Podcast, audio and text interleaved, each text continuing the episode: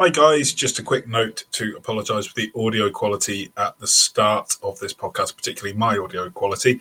Uh, for some reason, my microphone uh, had, connection had come loose. I end up fixing it, as you'll probably notice, after about 10 minutes. So if you could just bear with the first eight minutes where it sounds like I'm sort of broadcasting from outer space, that'd be much appreciated. Won't happen again. Please forgive me.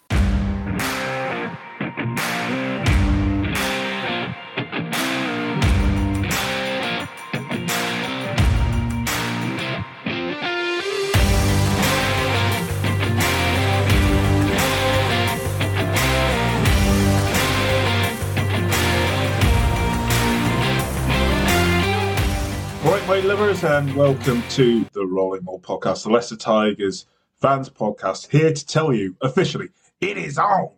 That's right, the top four chase is now well and truly on. We're well and truly in the mix.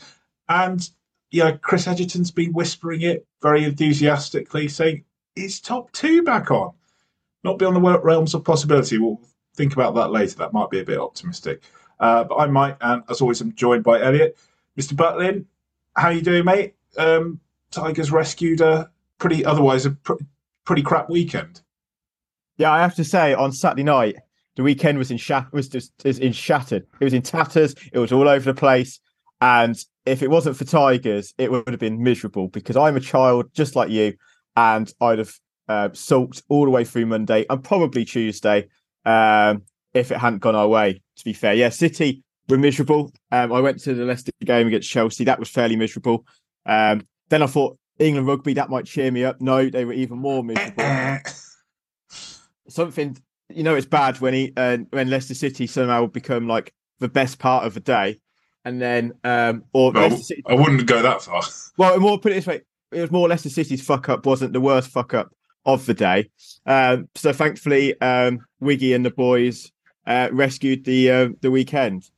They did, but you and I are the same in that you know we're both in our thirties. You're earlier. That's very David Brent like because I'm substantially later in my thirties than you are. But I am still very much a child that if Tigers lose, and particularly then if City lose as well, and the two Leicester sides lose, I go into a full-on sulk for about 48 hours. I don't check any of the sports websites, don't read about it at all. I have to pretend sport doesn't exist until I'm sort of able to face it again. Absolute man-child when it comes to that sort of stuff. Um, but yeah, like you say, they managed to rescue it. At, at least with the England France game, we'll come to it maybe in a few minutes with Tiger Watch. You got to applaud some incredible rugby because when you're losing by that much, you kind of stop caring, if you see what I mean, and you just started kind of going, "Oh, look at Dupont." It was like when the Lions got battered in 2005 uh, by New Zealand, and he just had to sit back and just applaud Dan Carter. It was the same thing, kind of with some of the French play. Yeah, absolutely. I mean, some of the, the French stuff was really was sublime, and it, it in a way, it almost makes it. I we'll get into the England game, I'm sure, but it does make it easier to accept when um, you get hosed and you get hosed by teams that are just playing some really good stuff. I mean, it is like you don't want it to be against yourselves, but sometimes it is just like a joy to watch good rugby. It's just annoying that it came against England and in England just turned into like a prime 2019 uh, Leicester Tigers, which is uh, not good for anyone. yeah, which coincidentally was when England were quite good. So maybe there's a terrible, terrible correlation there. Uh, used to be when Tigers were good, England were good. Maybe that's somehow flipped um, over the last few years. Um, well, we've also got the Leicester City, Leicester Tigers thing. When City are crap, mm. Tigers are good. When Tigers are crap, City are good. You know, it's almost like neither team can be strong at the same time. I don't. I can't remember mm. the last time both teams were successful in their own right. Um, so clearly, City are crap. So yeah. Tigers, I actually think if City get relegated, Tigers going, Tigers win the league. Tigers win, Tigers win Europe if City get relegated. Surely, that's what happened last time. Yeah, it is, isn't it? That's right. Yeah, that's it. As the Harry Potter prophecy goes, um, neither can live while the other survives. Something along wow. those lines. Yeah, I know. Just up my cool points on the podcast there. Pretty good. Form an orderly queue, ladies. Anyway, um, let's um, go and tell you what we've got coming up on this podcast because we've got Martin Crowson, and as we now get to say, our old friend Martin Crowson, former Leicester Mercury sports writer, joining us to help us pick through the win against Gloucester. We're also going to be talking about the Ultimate Pro over 15. We'll be talking about fly halves. So lots to look forward to on this one, and then we'll be having probably a preview week next week because Bristol is starting to look like an enormous game. It's heavy hit after heavy hit of the league. Uh, before we do that, though, I suppose we've got a couple of bits of news, haven't we? Just a couple. I mean, we actually got nominated for something, and Oh, not yeah. for shithead. It's not for shithead of the week. Yeah. Or, or yeah, exactly. Or crap editing on pods. No, we, we've been shortlisted for an award. Or whatever the music is. It is Oscar season. Well, the Oscars were last night. And this uh, is very much like the Oscars. It's the Sports Podcast Awards. Um, if at the Oscars you had to pay postage and packaging for the for the trophy that you get at the end of it, then it is very similar. Um, so we've been nominated in the I think the best team podcast award, haven't we? So the best sort of team specific one. Um, I did uh, that was actually kind of like a tactical thing. They did ask, do, do you want to be sort of entered into the judging for rugby or teams? And I said teams. Um, so effectively, I because I thought that you don't want to be against the rugby pod or the BBC rugby podcast. They're much bigger. So I thought this, this would represent a better opportunity, but we're actually against the formal England O2 rugby podcast and various other sort of official ones. So if you want to stick it to the man, or if you actually like listening to us, um, yeah, please vote for us, I suppose. Just remember, a vote for us is a vote for Leicester. Yeah, it's a vote vote for the fans. Exactly. And look, okay, we don't do this for the recognition or anything like that. We don't care about the trophy, but also we want the trophy. So yeah, please vote for us. Well, I'll tell you what, we'll um, we'll go and put up a, a tweet with it when we publicise this podcast. So if you're up on Twitter, please have a look. If not, just uh, Google. If you're not on Twitter, Google uh, Sports Podcast Awards. Uh, and you should be able to find your way from there the awards. I think you've got to sign up for it and stuff, and they'll probably they'll probably mine your data for a few pounds, but you know it's all good fun, all for a good cause. Uh, and I just wanted to give a big thank you, actually, to everyone who has sponsored me uh, in respect of my tough mudder that I'm doing uh, in aid of the 4Ed Foundation and motor neurone disease research. Uh, slightly, well, I say slightly embarrassingly, because I thought this was quite a high target. I set myself 500 quid, smashed with that, more about 550.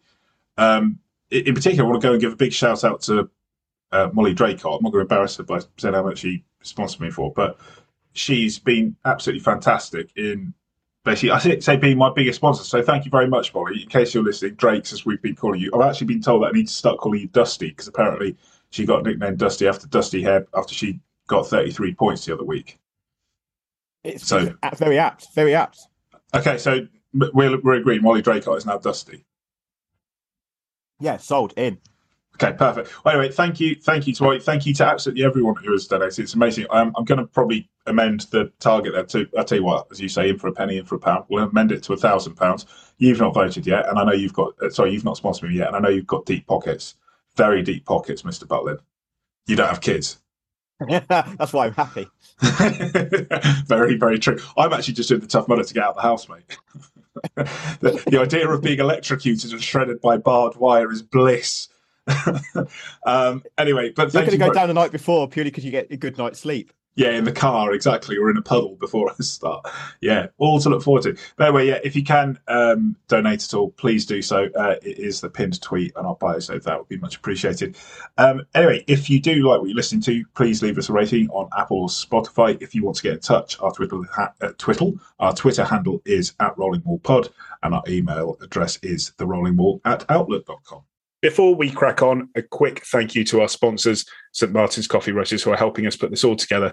St. Martin's Coffee Roasters are a small team of coffee professionals, proudly born and bred in Leicester. Family owned and operated, they've been dedicated to perfecting the art of coffee roasting for the past 10 years, solely focused on sourcing, roasting, and supplying some of the world's best specialty coffee to their customers across Leicestershire and the UK.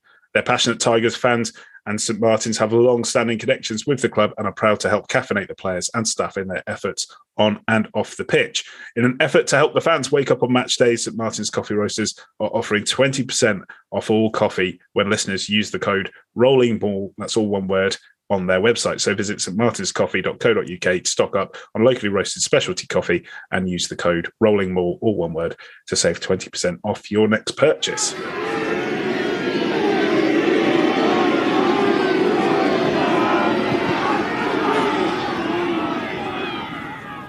Just time for the beep, beep, beep, beep, news section. Only one bit of news really this or two bits of news, I suppose. Unfortunately, the Leicester Tigers women's uh, fixture was uh, postponed against Barnsley. I think it was away up north.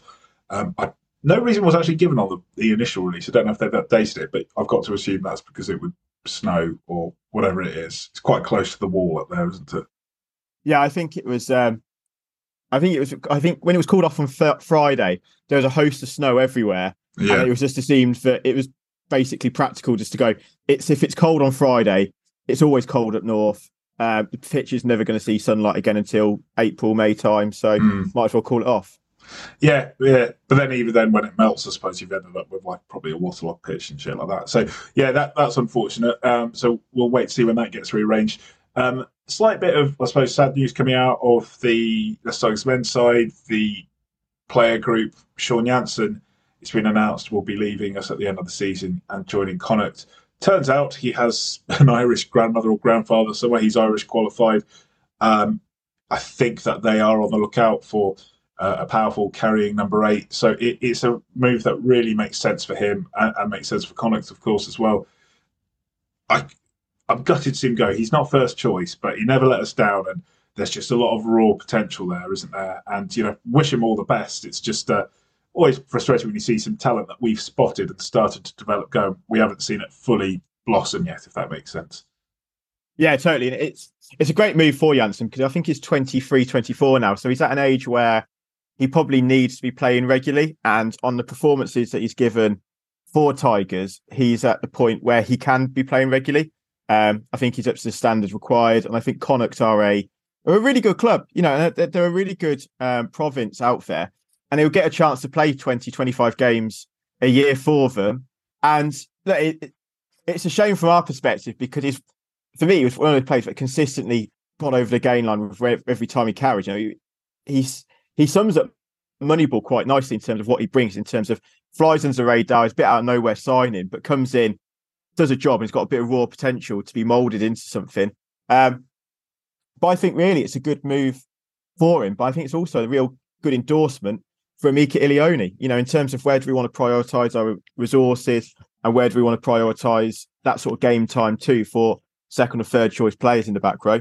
I think it's massive that that they're backing Emeka, and I think it's the right call. If that's the decision that had to be made, I'd rather us back Ilione um, of the two, and I, I think it's a, a real endorsement for Emeka. So, um, so yeah, it's a it's a tough one though because I did like Jansen. Yeah, absolutely. But I think Jansen definitely goes with our best wishes. Given everything when he's been on the pitch, been great to see his improvement. I love the aggression he's got. I think he's still got to work on his handling a little bit uh, if he's going to become that sort of all round, all court carrying number eight. But he's definitely got him in it.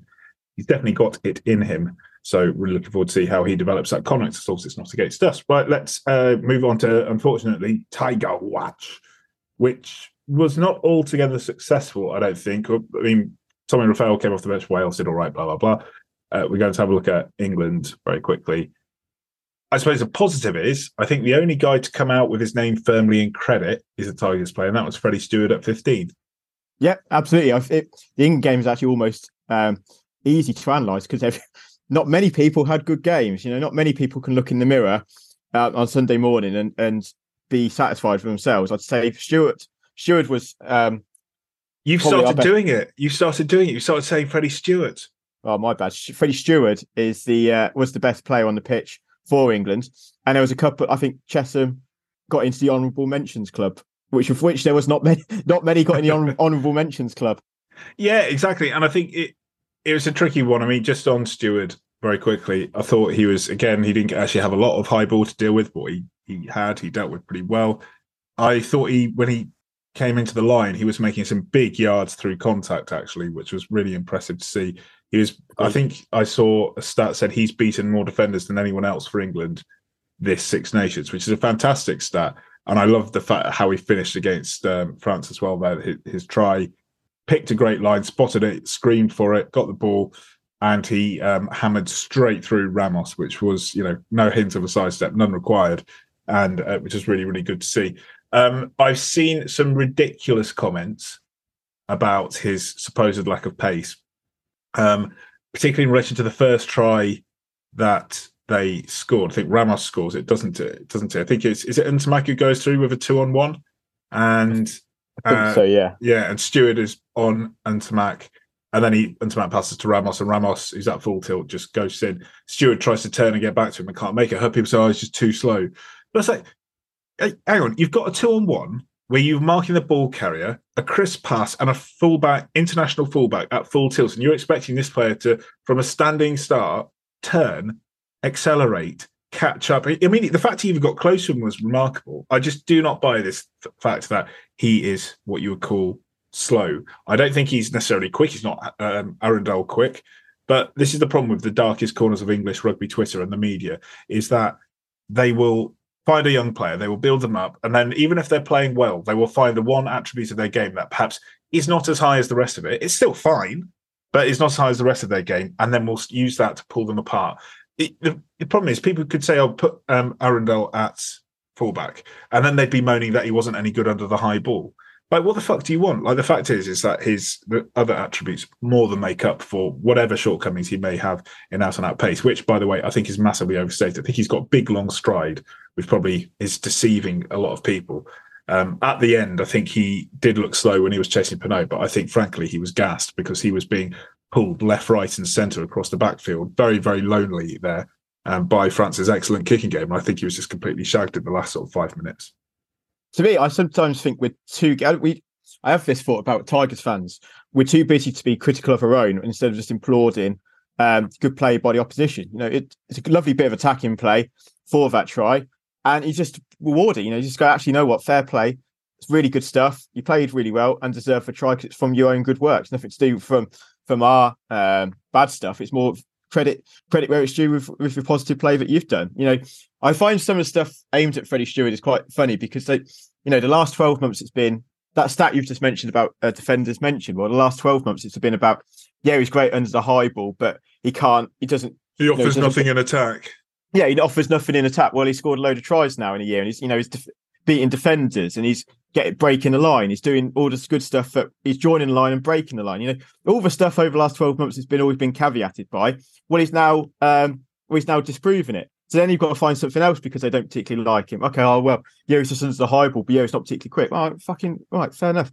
What I quite like Maybe about not... his tries as well is that you know he's played against USA, Tonga, Wales, um, it, you know, and arguably say Italy, who have been quite quite bad teams um, particularly at the moment, Wales and Italy. Um, Italy, sorry, I know everyone says they're playing great rugby, but they're zero from four and they were piss poor at the weekend. They'd be as disappointed as England, I think, yeah, to a degree.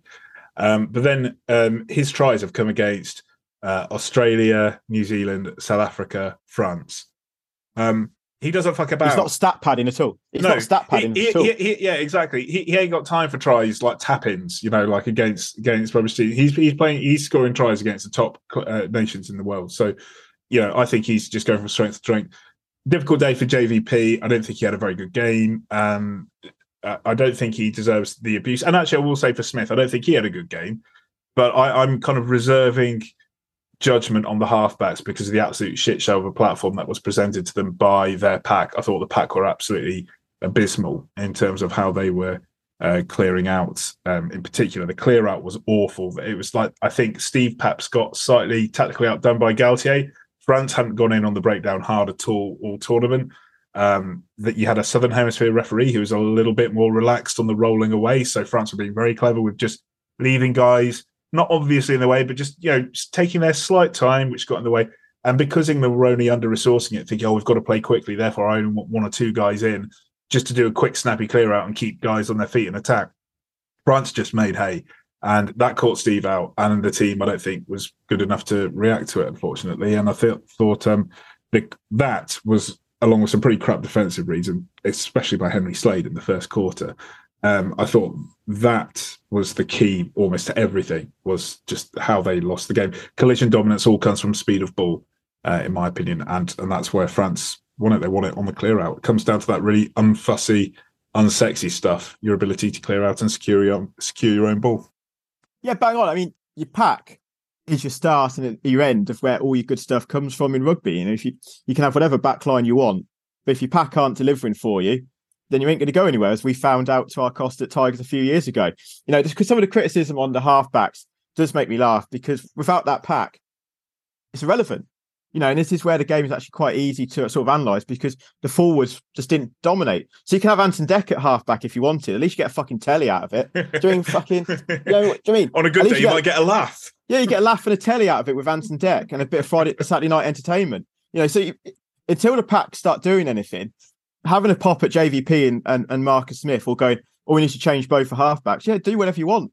But if until the pack gets firing and doing some good stuff, you ain't going to get anywhere um, for Steve. So, So- it, Mitchell, when he came on, was much better than JVP for 10 minutes. And then I thought actively worse than JVP for 20 because he just seemed to lose his head completely in this desire to play at like lunatic speed, um, ignoring any common sense, you know, tap and goes, intercepts, um, you know, the lot. But hey ho, look, that's done and dusted. The guys, you know, it's a really difficult trip to Dublin. Um, you hope that's, you know, I, I think there will be a bounce back. To be fair, I was saying, oh, keep it under 50 lads. I think there will be a bounce back. And I think that they will. Um, I think Steve will get and Kev will get him up for it. So I really hope that they do because you don't want to come back, uh, guys coming back with too much damage goods, but you do want them coming back, looking forward to coming back into the Leicester Tigers camp. So, um, uh, you know, from a selfish point of view, a respectable defeat is probably the best uh, medicine that uh, we selfishly as Tigers fans can hope for.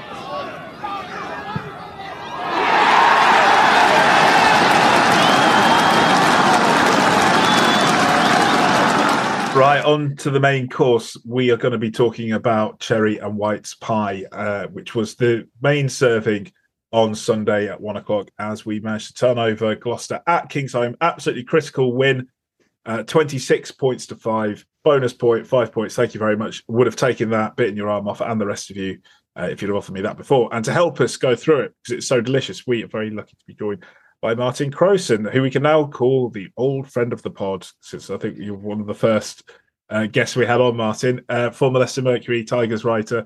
Um, it's great to see you again, mate. Yeah, and you too. both. Good evening to both of you, and um, congratulations on your nomination um, as the podcast as well. It's brilliant news. Fair play to both of you. Good luck. Well, thank you very much. And just before we hit record, we were talking about um, uh, the USA, and we were saying actually that one thing I didn't mention to you was in our group, effectively the best team pass. I think it was a Philadelphia Eagles podcast. You, as always, have a good anecdote about Philadelphia, and, and well, it was about trying to swindle business class travel. But um, did, uh, not a lot of Tigers fans would know this. Do you want to tell the Philadelphia tale very quickly? Yeah, we were just talking about business class travel on new aeroplanes, and I've always fancied it, and uh, never yet done it. Um, the time I got my closest to it was when um, Tigers were set to play a pre-season friendly in Philadelphia, of all places. We're going back many years now. Um, the American League was trying to set up, and they set up this game which came out of the blue and was bizarre at the time. Where I think it was an all-star American team were being put together to showcase the upcoming league, and they invited Tigers over to play them in Philadelphia. Um, I think it was in August. So I saw my chance and um, emailed BA and said, "Would you like to sponsor my trip? And we can put BA in the paper and all over everything I write." And surprisingly, say they said yes. And then they said they would put uh, put me up in business class as well. So the tickets came through. I was even online looking at the sort of menus I'd be getting on the plane. Sort of dream coming true. Going to spend five or six days in Philadelphia to watch the Tigers. Um, and then all of a sudden, it fell flat very quickly when Leicester uh, realised the game wasn't being insured properly and that the American players weren't being insured for the game because they were an all-star team. And then all of a sudden, news came through from Tigers that the game was well and truly off, and that was that. And um, I asked my boss at the time if I could still go and do a travel feature, and that got a very short one-word answer. And so I had to contact BA and say, "Thank you very much, but it's not on anymore. Can I still go?" And they said no as well. and that was that. And that's the closest I've ever got. Oh, No. absolutely gutting. From Oh. Philadelphia to Gloucester, what a, what, what a segue we've got there. Yeah, we won't be doing that ever again, I doubt. Elliott. what what I would have liked actually, and what would have been, I think, great journalism would be a combine of the rugby feature and a travel feature. So it'd be sort of you going on a bar crawl, watching the All Star game, and then tucking into like what's it, Philly cheesesteak? That's what they're famous for. there, oh isn't it? yeah. Oh yes. Oh yeah. That Oh, sounds no. good, Mike. That's it. I tell you what, I've just I, I'm copywriting. Let's that. do That's- it. that- Let's that- do it. Yeah, yeah, that's it. Um, That- Like sort of food, like is it cross between man v food, Yeah. um, like rugby commentary uh, and and a pub crawl, and we just film it. Done. Yeah, and meet the locals as well. We could throw a bit of that in, see what they think of rugby. Yeah. There's, I mean, there's numerous there's numerous things we could do, Mike. Excellent. Well, I just think the possibilities are endless for that. Excellent. Right. Well, I'll, I'll, write it up. We'll commission it, probably not to the BBC because I think we're far too opinionated to have jobs with the BBC at the moment. maybe, may, maybe it's more of a Channel Four thing. We'll see. Uh, anyway, let's talk about the Gloucester game. Bizarre segue. There's no segue there. Elliott, mate. Um, heck of a win, and it's ironic when he, we talked about before. We were umming and ahhing, saying was it must win, wasn't it must win? But as it stands, given the results at the weekend, they all went our way really last week this week, you had the surprise win for London Irish against Sale, and they get a bonus point. It turns out it was must win this um, this weekend, really. And how important is the momentum we're building at the moment? Yeah, it's massive. Um, I saw a few comments putting this forward for win of the season, and I think it's certainly got to be up there. You know, in terms of its importance, and you know, going to Kingsholm and, and getting such a win um, is massive for us. And I think it's just nice. It completes the last of this block. You know, it's been a good month for Tigers with four wins in a row. And I think it's a really nice way to finish off this block uh, of games that we've had because we've gone from ninth and nowhere to up to third.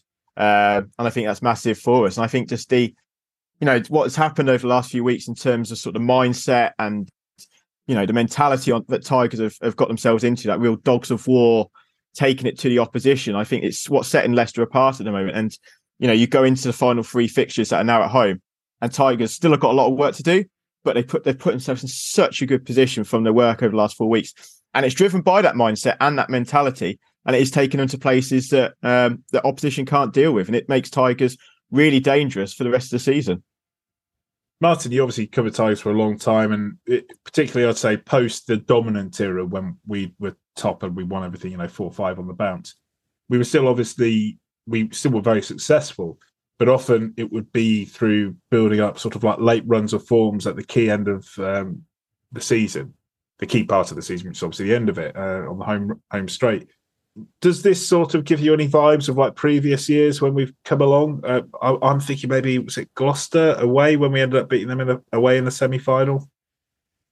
Yeah, I think um, I do remember plenty of times where you used to think like um, as long as they're in the mix, and they tended to be in the mix quite often, as soon as that spell starts where the players come back from Six Nations duty, and as long as there is genuinely good fitness in the squad, there's like, you know, three, four, maybe five games left, and you thought, here we go. Now it's now it's the Tigers' time to to play like Tigers. And they did they did seem to have a habit of timing that really, really well. I can't really remember many collapses from that from, from being in a good position to actually bombing out of the playoffs what I can remember is, you know, similarly akin to what's happened this season is, I don't know about you, but after that Saints defeat, I was thinking, you know, this is going to be a real battle to get in the top six now, let alone do anything more than that. Yeah. Especially with the sort of um, mood, sort of uh, a resigned mood amongst fans that you know Borthwick's gone and Sinfield's gone, and how hard it is for the players to to, to regather and, and go again. Um, so a massive, you know, huge amount of credit to Rich Wigglesworth and the, the players for um, seemingly getting themselves into a, a position of, of, yesteryear when this sort of thing used to happen a lot of the time. Kind of a champion's mentality, I think, is how I always used to think of it. I think the version, the one I can remember in particular was 2011, I seem to think. It was uh, 2011, 2012, because I think it was after the Rugby World Cup and we were so badly hit by the Rugby World Cup. I think Saracens came to Welford Road and put 50 on us, which was mm. pretty Yeah, I remember that. And I seem to remember then, kind of around the Six Nations, the guys who weren't playing started to really pull it together. And I think we put together a win of something like eight wins on the bounce, so to really take us into um, really good form coming into it. So I think what 2012, ironically, that would have ended in a loss at Twickenham. Then I think, but either way, it was somewhere that something that we weren't even near at the time. So that's just I think really really excited if we can be able to pull that off. So now what I'm going to do now is take us to one of our uh, listeners straight off the bat. Um, it's Sam Hill who got in touch um, with this message. Huge win yesterday, built on resolute defence, particularly in nullifying their rolling maul, and especially during Harry Potter's sin bin period in our own 22. Thought the momentum that came in the second half through Martin's bust through Jordy Reid and marching into the 22 was palpable, and we turned the screw thereafter.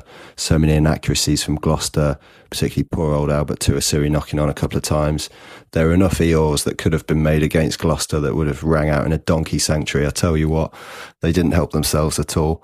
Um, great to see Crowbar back. Emeka with a turnover as soon as he came on. It's becoming a bit of a trademark after he did that against Irish. Thank you very much, Sam. So I think one of the key points he talks about there again is as well as the importance of silencing the eels from the crowd. All the mistakes, particularly that second half, came from Gloucester. I think was it we, we were talking about England going to the um, going to Cardiff and silencing the crowd at Gloucester. That is really really important because they can get on top of you very very quickly. They love it when you make mistakes, particularly unforced errors. The Eels come out. I fucking hate it. It really grinds my gears, which means as home fans they're doing their job. And I thought that we def- took the fans out of the game pretty pretty well. Um, the defense in the first half, again, I think Richard Wigglesworth said, not ideal that we're actually having to be that we're putting ourselves in that position. I think again, Potter with another yellow card, he seems to be collecting quite a few of them at the moment. Um, but that's really setting us apart at the moment. The attitude of the players, particularly in defence, Elliott. Yeah, absolutely. It, comes back to that sort of mindset, and without sounding like Brendan Rodgers talking about uh, mentality monsters, but it is the sort of thing that Leicester have got at the moment that they've got themselves into that mindset of we are seasons on the line. We cannot afford to let anyone cross the try line, and it it it it gives the side so much energy because you sort of you saw Gloucester deflate from it, where we held Gloucester out for that five ten minutes, and it was almost desperate defense. You know, it's pretty unbelievable some of the hits that were going in, where it's just like on another day, another team crumbles, where Leicester actually stood firm and held up, took away Gloucester, and you could just see it. Um, you know, at half time, Tigers go in with, whilst it's a nil nil, it's a bit ridiculous. It was a very good nil nil, but the fact that Tigers had gone in, having held Gloucester out and went in with zero points conceded, you could see Gloucester go, went in deflated, and Leicester went in with their chest pumped out, going, "Job done." You know, that's exactly what we're there to do. And I think, I think that sort of stuff is what's setting Leicester apart at the moment, and it's what's took them to these four wins in a row. And I think it's you know it comes back to the, the wider point of why we're so dangerous at the moment because we've got ourselves into that um, we can't afford to to drop any points mentality. Martin, it's um, nil nil at half time. You covered a lot of games, not too many of them and with uh, no score draws even after 40 minutes. Well, obviously, never really after 80, but uh, it was it was still a pretty good game. What, what was your thoughts on why neither team was able to get over the line or, or pick up any points in that first half? Yeah, I think um, I think something that Tigers have probably had a, a, problem with for a large part of the season is those errors in the in the 22, the opposition's 22, not had not been as good as they traditionally are in, in that red zone. Um, whether that be a wrong decision or a knock on, or lots of crossing penalties I seem to remember from this season as well. Um, it's probably one of the, the main reasons. The um, the forwards was reasonable parity, wasn't there? Both on line out and the scrums, no real side could get an edge, um, and also no side were taking kicks at goal, were they? The penalties were coming, and everyone was going to the corner and trying to to open the scoring with a try. So were you surprised both sides that? themselves out. Uh, I, I thought that um, in recent weeks, particularly under Montoya's captaincy, there's been a bit of a shift from focusing on the corner to looking to take the three. Were you quite surprised that? I mean, I know Gloucester could do what they want, obviously, but I was I was surprised they were ignoring very easy shots at three. But then I was yeah, more surprised. I, I, I, was even more surprised that we were. I was as well, and, and maybe there's something in the back of their mind thinking this league's so tight, we need to try and get five points. But that's not really the mentality you adopt when it's nil nil, is it? Sort of like I'll, I'll take a, I'll take a three 0 win at that. yeah, just trying to get some points on the board. And that point Sam made in the audio there was um, you know, the, the, 10 minutes they held out when Potter was off, absolutely fantastic defending. Some of those hits being put in were absolutely brutal. And uh, to keep them out, you could just see, like Elliott says, the ones that were going off that, that Tigers went off, it looked like they were winning the game when they when they trotted off with their chests out because they think they'd, they'd repelled Gloucester during uh, a, very, very crucial time. Absolutely. I think that I'd like to give a quick shout out in that first half, in particular to our two wingers who might have had a lot of ball in attack. Um, I think perhaps one area that we didn't particularly succeed on well was exploiting the wider channels like we have done in recent weeks. But Simmons and Potter both had crucial interventions in defence. Potter made an intercept. Simmons, I think there was um, a, a breakout from a scrum, wasn't there? It got kicked ahead, and it was a foot race between Simmons and Jonny May. Not only does Simmons actually hold Jonny May off on the turn, he starts accelerating away just goes to show how quick he is. He then amazing strength and and awareness of his position, he actually gets underneath Jonny May and picks him up, carries him a bit like remember that was it the Lions, George North with Israel Folau actually yeah, sort of yeah. carries him back for a fair few meters, and it gives guys like Porter, Montoya, everywhere. We'll come on to him in a minute. Time to get back, loop around, and um, and make that um, make that rock. I mean that that's the kind of I think Austin Healey also pinpointed the effort of Montoya coming out of a scrum and covering all the width of the pitch, coming back and then hitting a counter ruck uh, when the ball had gone out to the opposite wing by Gloucester. That that effort, that extra effort that the side seemed to put in. I'm not saying they weren't putting it in before, but it seems all the more evident now, Elliott. Yeah, absolutely. And I think, you know, you talk about, I think we almost get, we take it for granted a little bit with Leicester, especially over the last two or three years since Steve come in, in terms of that work rate and that energy and that sort of fight that Leicester show. And those examples you've given have been, you know, that doesn't come immediately, that comes over time, but it's a culture that's been instilled into this group and it is now the norm. You know, and you then contrast how Tigers fought in both in the defence and those work rate from the examples you've just provided with how England were on Saturday night. And it is very much chalk and cheese in terms of, you know, the two elements are very much at the opposite of, of where they are in terms of development under Steve Borthwick. And, you know, I'd imagine actually Steve's review session today probably doesn't consist of watching the France game back. It probably probably shows them the Tigers game. You know, you just go, look, right, that's what I want from you. That because I think you know, it is the norm for Leicester now. I almost get glib about it in terms of like, yeah, that's what we do because it is so normal for us. But actually, when you compare it to other teams and other scenarios, it's not normal what the work rate we do. It is absolutely fantastic that they bust a gut every time to get the tackle to make the ruck to to you know that Simmons example, one to hold off to get their ball before Jonny May, but to actually very easy to go down in the tackle very you know and just get tackled in that situation and give the ball away. But like austin said he just that fight to stay alive and just to drive through is really good stuff. And i think it is it's it is great to see from from us. And one of the changes that we had in the midfield and again i think helps exemplify that work rate we had guy porter coming back into the midfield. Um for jimmy gopperth does change the way how we play but geez he was hitting hard in defence. He was looking dangerous with the ball in hand um, he's had a bit of an unlucky time with injury, has Porter, but it's a very nice time for him to be coming back, Martin, particularly in a position where perhaps comparatively to the rest of the squad, Tigers don't have the most. Tigers don't have as much depth. Yeah, and I think they look a much more solid side with Porter in there as well. They look. Um, he's a fantastic tackler, isn't he? And he's also got an ability with ball in hand, to sort of stay on his feet a lot longer than he really should have. Damn hip, like, hip, Hipkiss esque. Hipkiss esque, yeah. And I think uh, if you're looking for uh, stability and dependability, if you think that Porter's in the middle there and Mike Brown's behind him, it's not a bad position to go into the last few games of the season. And that's with Freddie Stewart getting back. Where's he going to play when he comes back? well, that's it, isn't it? To me, he's been England's best player the last two weeks, and we're, we're people are seriously saying, "Oh, where do we put him?" which is yeah. which is incredible. Um, that said, I, I, do feel I want to just give a quick shout out to um, Guy's centre partner Matt Scott, who I think has been quietly excellent over the last few weeks.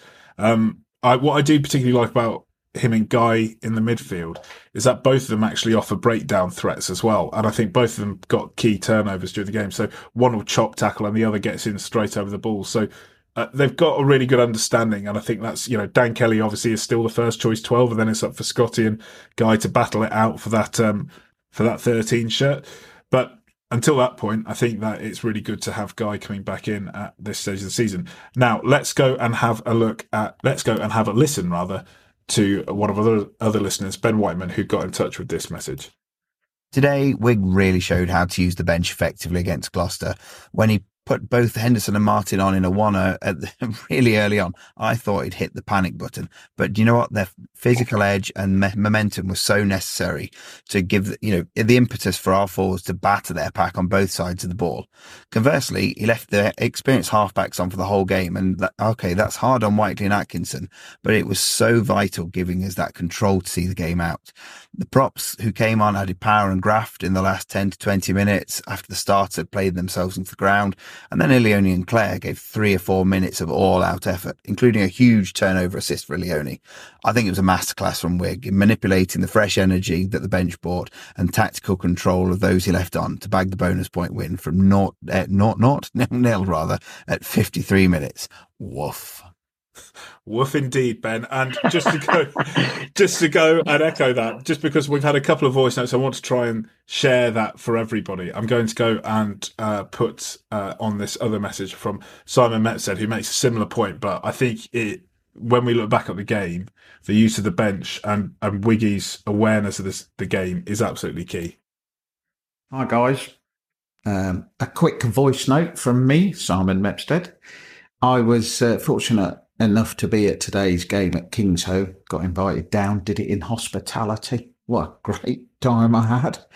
Uh, the game was really good, but the first half was interesting. It was as if no side wanted to lose, but nobody seemed that keen to win. And then Wiggy made um, very good substitutions, and instantly Martin and Henderson just changed the game. The whole thing changed and it was as if we were energized and really wanted to win. And we all know what the outcome was. Thank you very much, Simon. But uh, can you see the common theme that's coming in from that? A lot of love going to Wiggy. Nil nil, 56 minutes, disallowed tries. We'll come to Tempest in a minute. but no side is looking like they're going to be breaking the deadlock anytime soon. And usually you don't associate introductions of second rows as being pivotal to generating the attacking intent of a side.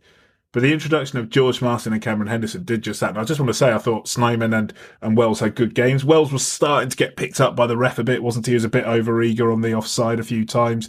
Maybe that played a little bit of a factor into it. But obviously, Martin and Henderson not fully training, I think, for a lot of the week probably also played a factor. But their introduction was a complete sea change. And I thought rather it being back and forth in terms of who was in charge of the game, we then exerted, I thought, near total dominance for that second half once they were introduced. Martin's first carry,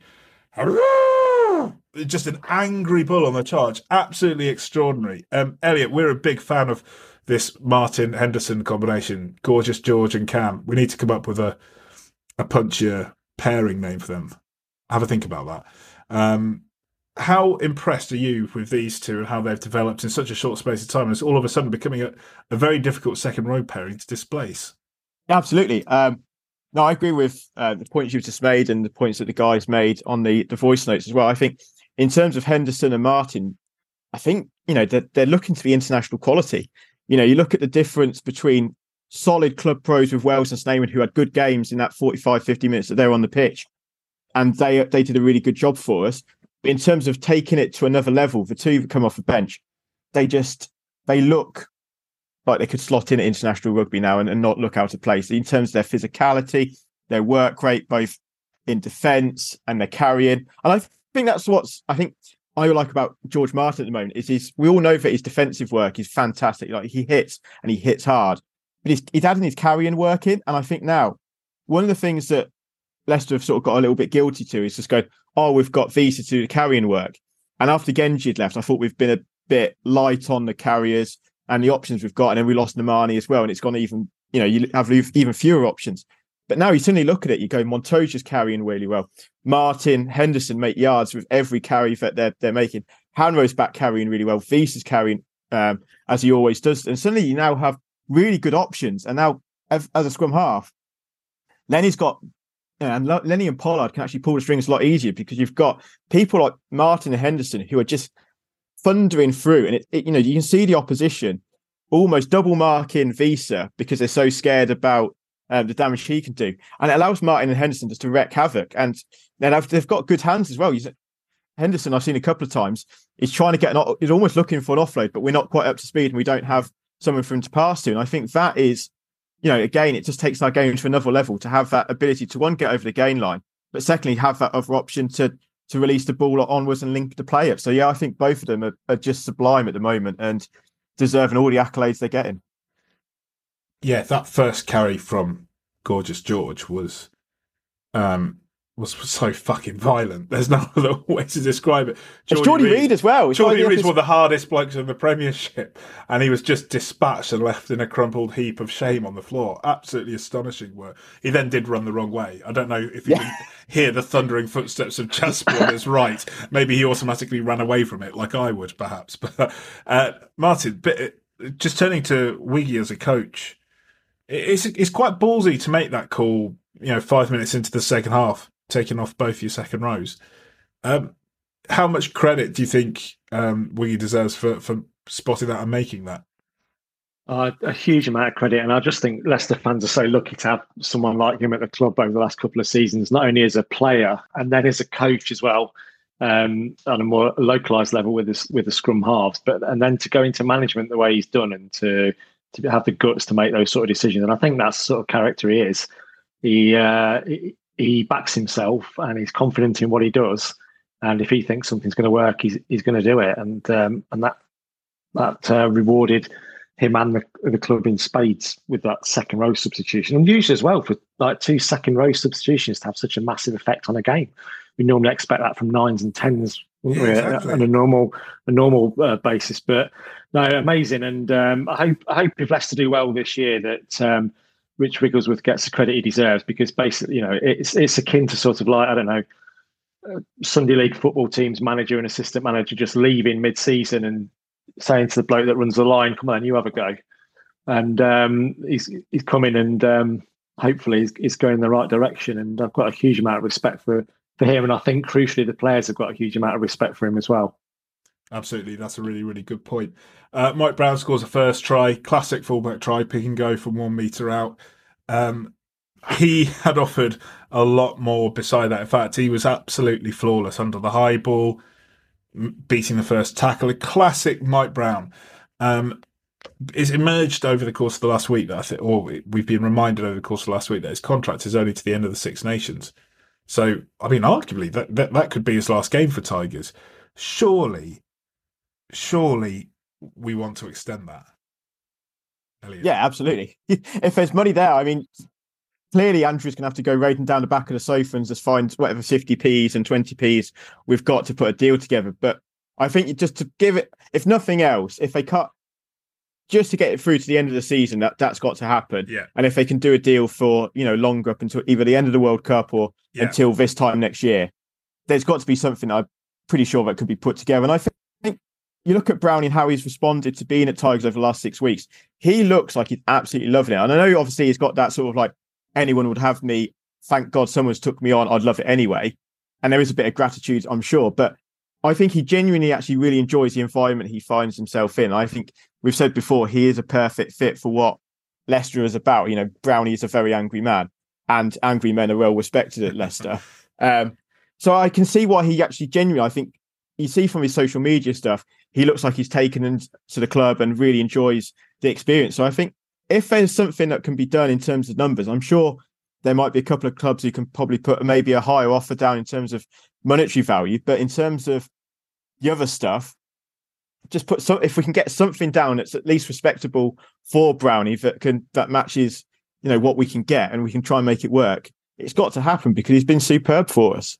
I don't think I can remember even with Ashton. I mean, I thought he gave a good account of himself first off in his game against Northampton because he, he made a try saving tackle, uh, hammered someone into touch. He then did get a yellow card, to be fair. But, you know, he, he had a really good season last season, not quite hit the heights, I don't think, this year. But I don't think I've seen someone go from pantomime villain to hero as quickly um, as Brownie has. I think he's been absolutely magnificent. Um, and my God, what an inspiration to blokes in their mid thirties because he looks absolutely ludicrous. Like so, the, he looks better than he did, I'd say, in his mid twenties. He's absolutely shredded, in fantastic shape. Um, so he's putting the rest of us to shame, unfortunately. Now, can you believe we're sitting here singing the praises of Chris Ashton and Mike Brown? Yeah, if you'd have told me this three years ago, I'd have assumed that sort of I'd suffered another head injury and I was on a different podcast. Yeah, or or we were naming what we we originally had Elliott's cult corner, and Ian was it Ian Morton who did a who suggested when we started Colts Corner, he goes, "Why don't you change one letter of that, and we can start selecting some of the more unpopular players." D- D- Dylan Hartley, Calum Clark, and then the other two he mentioned. You can guess were Mike yeah. Brown and Chris Ashton. Bet you didn't yeah. think that ten years ago, Crow, when you were writing for the Mercury. I bet you didn't think you'd ever be uh, seeing seeing the day where Ashton and Brownie are getting plaudits from the Welford Road crowd. No, mental. And a fair, I mean, fair play to Mike Brown. he's one of those. You know, when you watch any sport and you always hate you hate somebody for some reason, you think, yeah, I really hate him. The only reason I, I wouldn't hate him is if he actually played for my team, and Mike Brown is that person. But he's so Tigers. Do you know what I mean? Like, I, it's bizarre that he never really thought about it before because he's such on the. He seems very nice off the pitch, but on the pitch, he's such a bastard. And yeah. that's that's exactly what we love, and I I love it particularly when backs have a little bit of spice about them because usually you know the forwards these days there's no scraps or anything like that. It's one thing I really enjoyed about Freddie Stewart this season. There's been a little bit more of an angry snap to him, and he's been getting involved in sort of like some of the nasty stuff. It, it just shows the fans that they care. And I always like it when the commentator says, "Oh, we don't want to see this." yes, we do. We all do. In particular, if I saw someone else who's very safety conscious normally on rugby, and their their theory was that each team should be allowed to have one scrap a game, and then that's it. Like in hockey, don't they have that? In America, two people just randomly take off their sort of like their helmets and just start smacking each other, and everyone applauds it. Well, they give each other a nod before the puck's drop, don't they? If they've got a bit of history, is look at each other, nod, and then the puck's dropped, and they get the gloves off and get on with it. And then when someone goes down, the referees just jump on, and that's it. Both go to the sin bin for two minutes, and game carries on crack on. That's brilliant. Love it. Not yeah, in the current climate, I don't think that's really going to fly. But but there we go. Uh, we're, going to, we're going to talk about one sort of like I suppose emerging great, despite the fact he's 37 years old, emerging icon of the club to a guy who I think has already established himself as an icon of the club. Scored, I think, our second try. Julian Montoya off a rolling ball, uh, managed to. Uh, shoot out, spot the gap, go forward. He was yet again absolutely astonishing, and I, I went on about him last week Martin saying that um, he, I've not seen a front rower dominate in every facet of play like he does. He dominates mm. the set piece. He carries like with um, real power. He smashes people in defence. At the breakdown, he is astonishing. And, and against Gloucester, it felt like every ruck he was nearly turning it over or actually turning it over, slowing the ball down, being a pest. And all the while, considering English is not his first language, he is constantly talking to the ref, constantly asking him.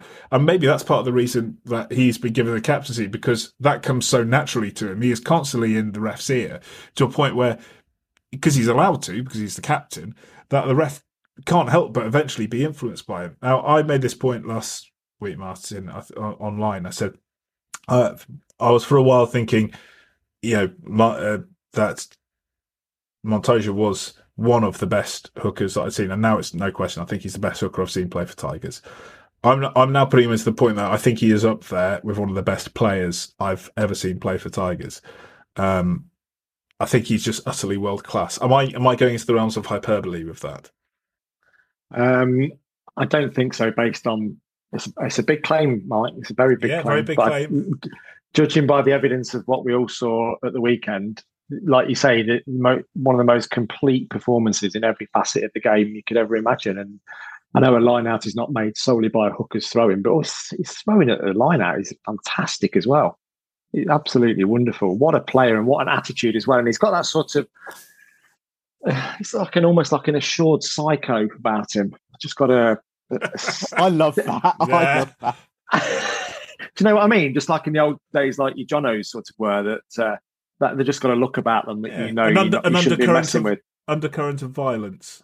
Yeah, yeah, very, very violent undercurrent just below the surface, but you never see any of it because he's very, very, uh, he's very, very level and measured on the surface. And uh, but I loved his celebration as well when he scored that try, just chucking the ball into the crowd and snarling at them, staring, and then walking back to play.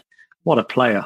What a player! What's he got left on his contract? You know they uh, they had it extended at the start of the season, so I think it was a new deal. So you can imagine it's a couple of years or two right. or three years. So, that, so it's up to 2024, 2025, I'd have thought. So I would yeah. be making sure he is never allowed to leave the county unless it's on a Tigers bus because you just can't yeah. let him. You can't let him go because I know I think, I think it's astonishing. I think it's brilliant how good he is. Um, I agree with that. How you've explained that sort of assured psychopath. It's that thing that Genge's got of like they're proper hard. You know, when you go into a pub and there's uh, someone's in there, they go, they're not even saying anything, but like, yeah, you just look and go, yeah, they're a bit, they, they're a bit tasty. Julian's got that edge to him. We just go, yeah, he's hard. He'll knock someone yeah. out. Hmm. And the added benefit of players like that is as well. I remember when I was uh, reporting on the club. I remember some of the younger players saying to me about certain players then that you know if they tell you to do something and you don't do it, you just get a stare, and you don't want that stare very often. And I think um, you know people like Montoya would bring the best out of younger players within the squad as well, especially in the pack because of that. You just don't want to let players like that down.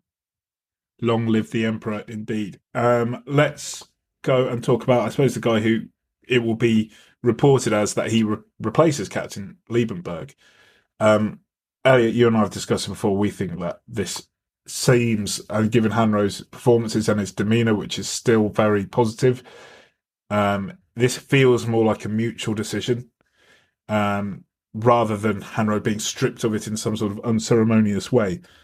But Hanro, I thought, was absolutely cracking as well at the weekend. You know, this seems to have brought out some of the best of him. He's he's doing everything that he was doing last season in spades. You know, those eight out of ten performances in terms of like his handling, his ball play, his defence. So some huge hits he was piling in with, um, and he's again leading by actions.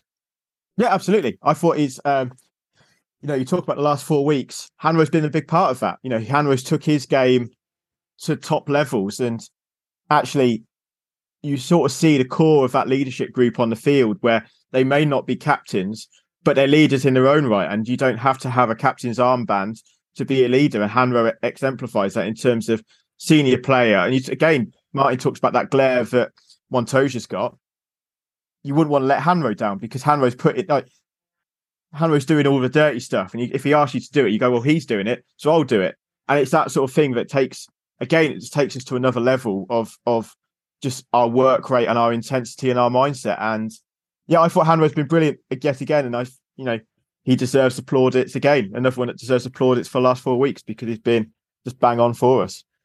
Uh, and Martin, you might have th- thought you were reporting on a game in a, circa 2013 when you were watching Ben Young's snipe go dart in from about 15 meters out.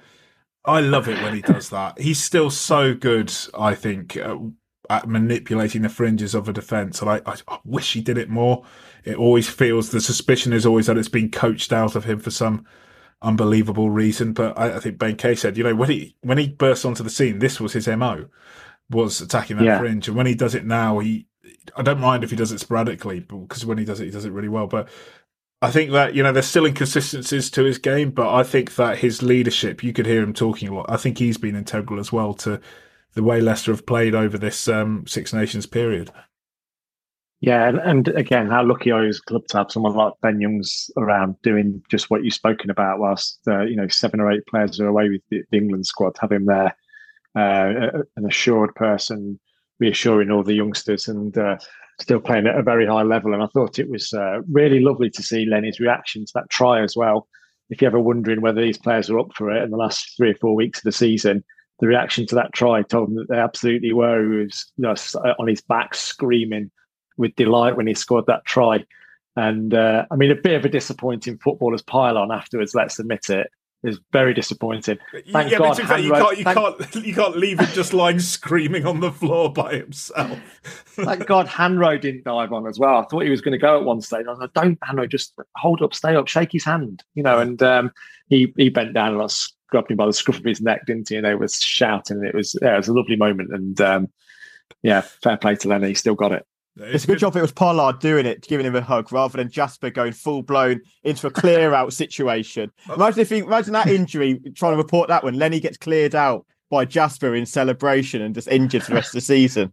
to be fair, I think Montoya like jumped in on the pylon as well. So you you know there's there's some weight going in on that. To be fair, careful lads. Um, Perhaps he was screaming in anguish and misjudged it. That's it. You know, I'm I'm usually a big fan of the uh, the non try celebration. You know, the score, the get up, that maybe even toss the ball over the shoulder as if to say whatever next. Um, but I do quite like the idea of Hanro maybe just giving a curt nod, and that's all the approval that you're going to get from him. Um, yeah. Very, very good. Um, right, so Benyo's fantastic. Jasper secures a bonus point with it. Mm, uh, was it a Oh, yes. Oh. oh, yeah, I'd be spitting feathers if I was a um, Gloucester fan. But Elliott and I have messaged about this. Ian Tempest, say what you want about him. Yes, he's incompetent, but he's at least consistently incompetent. Because I'll tell you what, I think there were both teams had one try that they shouldn't have been given ours being the just one, I actually did think it was held up. But then again, he did see say he saw the ball on the line. And then Gloucester had one which, from their try for me, looked like a clear bit of crossing. I think Austin explained it really well on comms, saying Lenny's had his arm taken out. He can't hit a dominant tackle there or try and make a tackle as quickly as he would do. Doesn't matter if he did eventually make it. He didn't make it in the manner in which he wanted to. So, it, it, by all accounts, it would be crossing. Um, yeah. And then there were, I think, there's some disallowed tries as well, weren't there? Hanro's, uh, they said, I don't know if there, maybe there's been some sort of notice given down to referees to change because because I up until sort of two years ago, just extending as long as you didn't move, you know, drive forward on your knees. If you just extended your body and sort of reached out, was absolutely fine. They seem to have clamped down on that. Twice we've, we've been done for that. And then I think also Gloucester had one chalked off, uh, which was the held up one again, which I actually thought looked like they'd got it down. So Tempest, either way, pretty consistent. The Mike Brown trip, though, um, Ooh. Crowy, we were a bit lucky with that one. Very lucky. Yeah, very, very lucky. I'm amazed in this day and age that uh, Mike Brown got away with that. I'm amazed, literally amazed. And, uh, you know, at this stage of the season, like we're saying, Leicester start uh, doing Leicester things and maybe Leicester starting to get a bit of luck when uh, the time when it most need it as well. Elliot, a little bit of luck went um, our way in this one absolute bollocks because that that pass was there was two forward passes in the build up for that which should Very have been true. given. So I have zero sympathy with Gloucester with that one because they it, it should never have got that far because of two forward passes. So no sympathy for me, Glossers. well, look, let, let, us go and extend the olive leaf for friendship just at the end before we move on to the three word reviews, though, because I do want to say first, I thought I thought Gloucester, like they did make a lot of mistakes too. So you want to talk about the difference between the bench.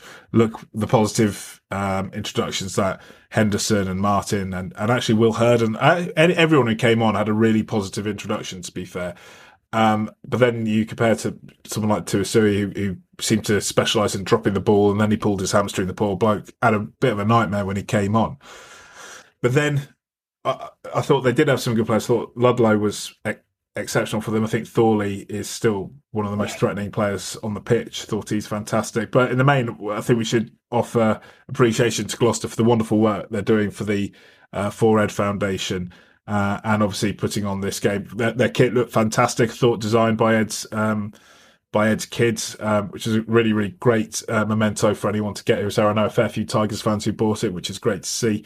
And actually, um, it was fantastic to see Ed and everyone come together at the end of it as well. So um, well done, very well done to Gloucester, proper rugby club as well, um, and supporting the rugby family and Ed and his family as well. Elliot, just time for some three word reviews. What you got? First one for me was uh, Darren Bouch, who put defence wins titles. Yeah, spot on. Um, last year, our, our title win in charge was built on a solid defence and we were hard to break down. You know, we've been a bit leaky this season, but the last few weeks we've really rediscovered that sort of defensive edge and that hard to beat mentality. So uh, it's good to see that we've uh, rediscovered it at such a crucial time. Martin, defense wins titles. That's obviously taken straight out of the NFL playbook. Is that what's going to fix the Bengals for next season? Get them to take the extra step? No, there's nothing wrong with the defense next year. It's just the people that protect Joe Burrow. They're the ones that need upgrading. I thought they were better actually this this year, but they were better. They were just just coming up to average, nearly average. just got to just be average. Just be average. I hate That's you. For, I hate you for making me care about the Bengals, and then kind of like when when the little one wakes up at one a.m., I sort of put it to sleep. Say, "I'll just check the score." Oh no, I've, I've watched the whole game. I love you for that, Mike. Terrible, terrible. Uh, anyway, um, enough about that um, cousin of the sports. I'm going to talk about Chris Dyson's tweet, which said "Super subs break deadlock." Very good. This felt feels like a headline writer in your spare time there, Chris. Really good stuff. But I think that's absolutely correct. Not only did the introduction of two second rows, who'd have thunk it, change the course of the game or change the momentum of the game, particularly George's carry, actually. And I think uh, that's what Sam Hill said in his voice note.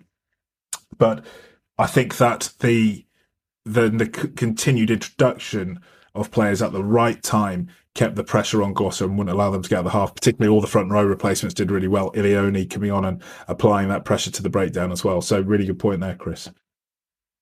Uh, last one for me was from Yowza Bowser. Um, to be fair, a couple of other people had a similar sort of theme. So uh, no, I'll, I'll take on this one. But uh, Montoya was imperious. Yeah, absolutely. I think we've we've mentioned Julian's um, just ridiculous levels of form that he's taking his game to at the moment, and I think that's bang on. Um, and was a key part of a victory and a key part of the last four weeks.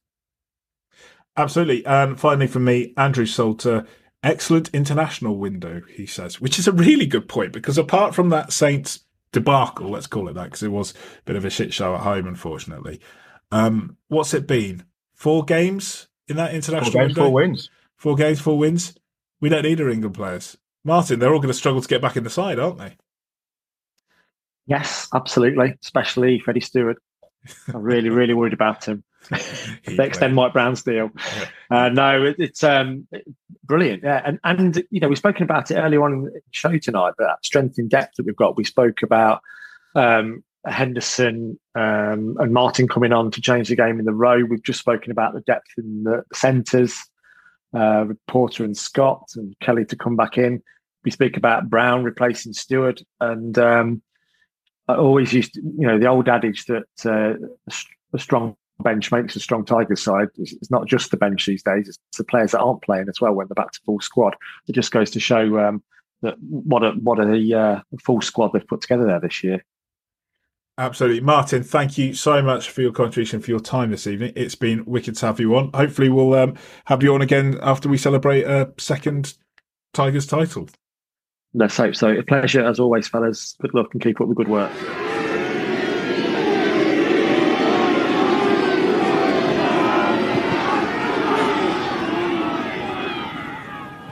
just time for us to visit the dark corner of the nightclub, which is the Pro Era Ultimate 15. Uh, we were talking nines last week, Elliot. Yeah, absolutely. We've gone from the forwards to the back, so we've gone from uh, real ale to lager, uh, oh, to, to Lambrini, Shandy. Yeah, Lambrini girls just want to have fun. Oh, I bet you were a Lambrini boy at uh, university. I was whatever I could drink boy at university, to be honest. Mind sweeping was the way forward. Fair play, fair play. Uh, no, yeah, we uh, entered into the world of the backs with uh, the scrum half. Uh, ben Youngs versus uh, Julian Dupuy, um, two fantastic players. Um, I thought we were going to get it was going to go. I thought one way, and the vote went how we thought it was going to go. Um, Lenny, runaway victor with ninety two percent um, from 519 votes. Thank you everyone for getting involved with it. Look, I think it's one of those where we said last week, Dupuy is a fantastic player, quality player, but there really could only be one winner in this game, yeah. and uh, Lenny was that man.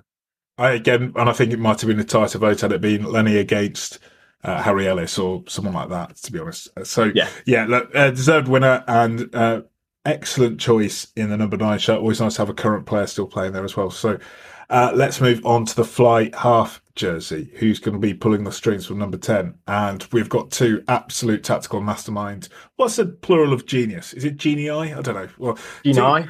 Yeah. Two very clever blokes, basically, the opposite to what you've got here, um, who will be wearing the 10 jersey and pulling the strings on our ultimate um, 15 and it's George Ford against Joel Stransky. That's the winner of the import vote against the winner of the homegrown hero vote. Elliot, what are your thoughts on this one? I'm going to. Um, I personally think this probably should be a closer vote than it what it would entail. I think Fordy will probably run away with this uh, for several reasons, and I don't think they're unjustified. Um, I never had the pleasure of watching Joel Stransky play, but from everyone I speak to who was around for that era, they hold Stransky in one of the highest regards. So I'm a little bit disappointed I never got to see to compare. So I'm probably going to have to vote with with Fordy purely because that's all. That it, would be remiss of me to vote on something I've not seen.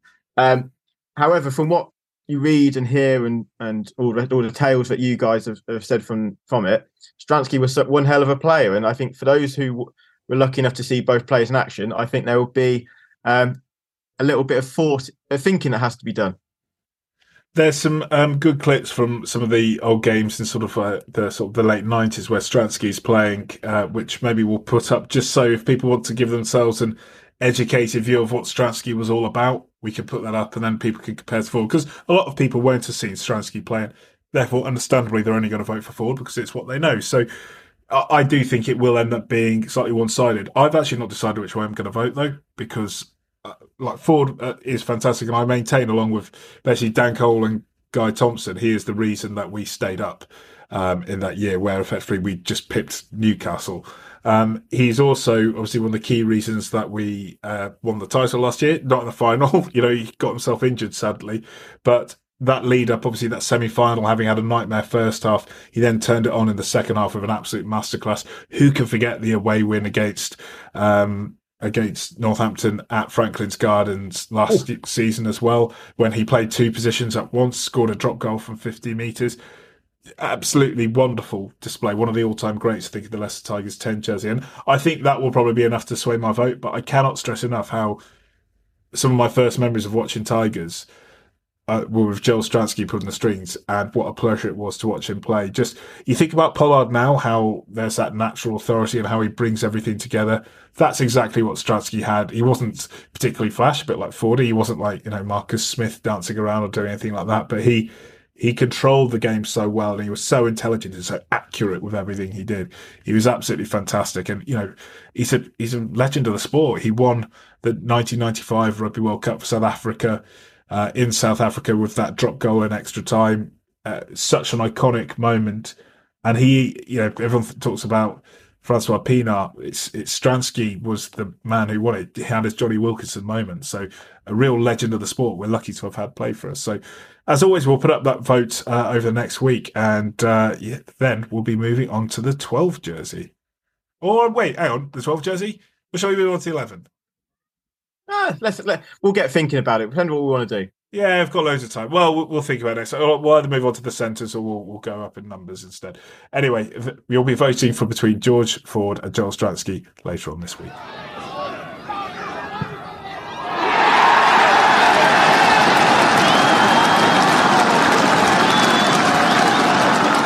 That brings us to the end of this week's pod. We'll be back next week, hopefully, the preview uh, with the Bears Beyond the Gate guys, because me and Pete usually like to get up at some stupid time on a Sunday to record that, 7 a.m. I think it was last time. So we'll see if we could do something similar. Um, very, very nervous about the game against Bristol. All of a sudden, they look completely unplayable. Then again, I did think that both Saints and then Quins were utterly crap against them.